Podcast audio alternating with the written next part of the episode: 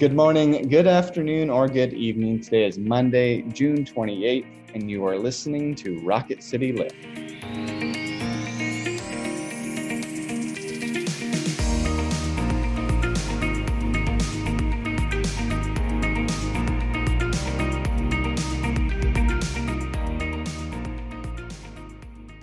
Hi, everyone. Welcome back to Rocket City Lift. I'm Tara Bulger. And I'm Brett Goodeman.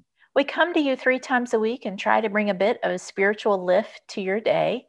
Today, we're going to talk about the word disciple and what it might mean for those of us who profess faith in Jesus Christ. But before we get to our scripture and that discussion, let's have a moment of prayer. Let us pray. Lord Jesus Christ, we ask that we would be followers of you followers when it's easy, followers when it's difficult. And God, we know that even in our decisions to follow you, we still need your grace and your love to urge us towards you. And we pray that that would be endowed upon us today. We pray this in your name. Amen. Amen. Our scripture today comes from the eighth chapter of John's Gospel, verses 31 through 38. Then Jesus said to the Jews who had believed in him, If you continue in my word, you are truly my disciples, and you will know the truth, and the truth will make you free. They answered him, We are descendants of Abraham and have never been slaves to anyone. What do you mean by saying, You will be made free? Jesus answered them, Very truly, I tell you, everyone who commits sin is a slave to sin. The slave does not have a permanent place in the household the Son has a place there forever.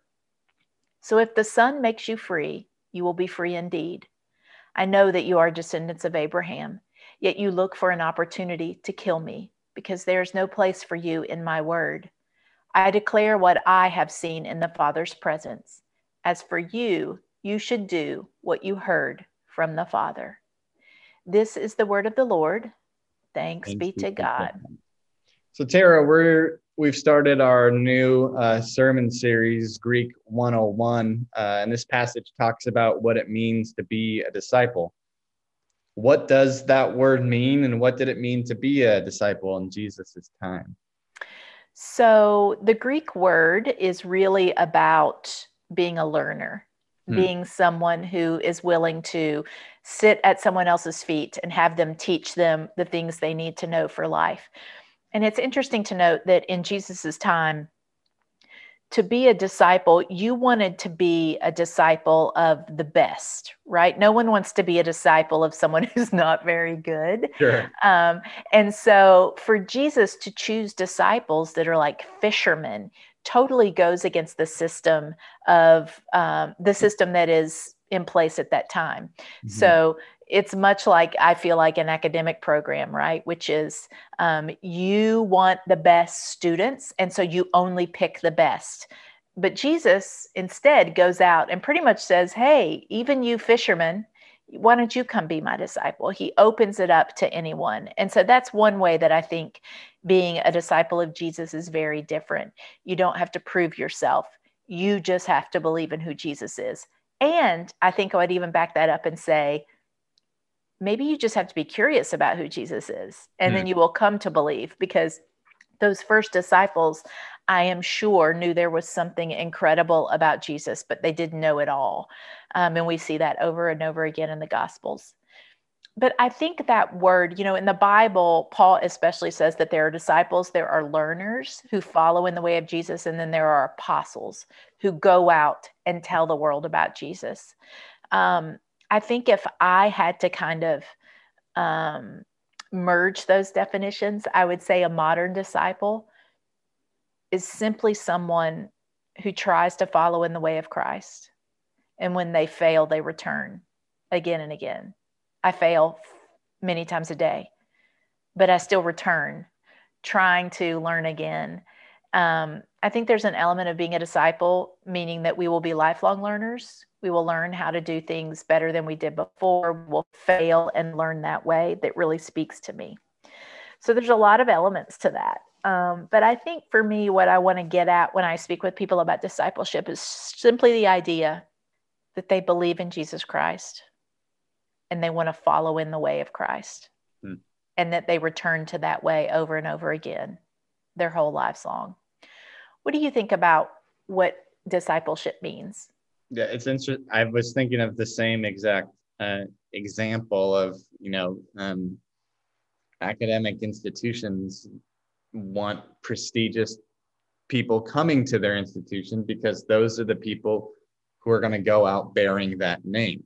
Yeah. Uh, same thing with disciples. After the leader, the rabbi has passed on, it's going to be the disciples that carry on that that legacy. Um, and uh, so you would think that Jesus would pick the best and the brightest, and and, and Jesus doesn't. Um, uh, Jesus calls who Jesus calls. Um, and so, and I think that's in an all Jesus, Jesus calls first, right? When when we're disciples. Um, and as you said, you know, what does it take to be curious or or acknowledge or have faith? Um, for for me, you know, because Jesus has has called us first, it takes, you know, um, I think especially in our age of knowledge and reason, it starts with humility um, of of being um, being to acknowledge that I don't know it all, and there is something I need to follow. There is something, and uh, and then take pride in the fact that you've been chosen. You know, each person has been chosen in some way uh, by Jesus Christ uh, to be a disciple. Yeah, the funny thing about too, I remember uh, I went to the same school for my master's program that I finished my bachelor's.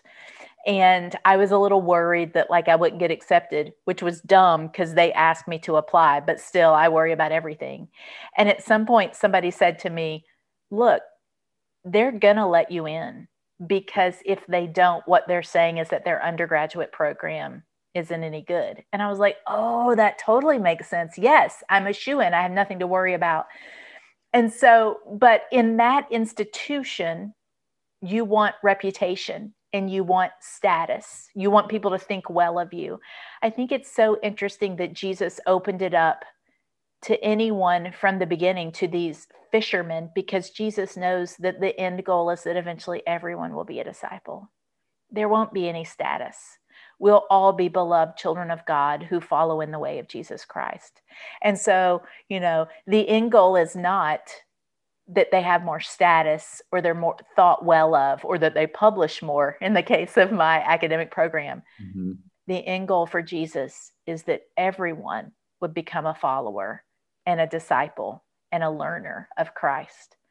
Um, and so I think that's really interesting it reminds me of i mean i feel like we've all run into those people um, who uh, are serving in some way and like on the outset it's like you're not very good at this but you can see the purity and response to the call and it changes you well, when you when you see that um, even when it's maybe not the most you know eloquent uh, speech or the most eloquent eulogy or whatever, but you can see how it's that person felt called in a moment to respond in this way. Uh, and through uh, our bumbling and our mumbling, which you know you and I know a lot about that, Tara. Uh, somehow the word of I mean, God I've heard about the it. World. yes, you know, and I also think so. Like, of course, the person who is like this model of faith for me is my grandfather, who was orphaned at 10 and by the time he reached eighth grade dropped out of school to join the civilian conservation corps and then from there went into the military for the second world war and when he came out made the decision instead of taking advantage of the gi bill that he would start his family so eighth grade education and yet read constantly hmm. liked to learn had an open mind about a lot of things particularly about scripture and you know, for someone who before I became a pastor didn't believe in women's ordination, um, really told me at one point how much he envied my education, right? I mean, when I sat down with the Greek New Testament and read it to him, he envied that and could see that I was working out this calling in a different way that he never imagined. And so I don't know. I think maybe the older I get, there is a kind of disciple who does it quietly and on their own, um, who is faithful even when they fail over and over again. I don't know. That's just something I really admire.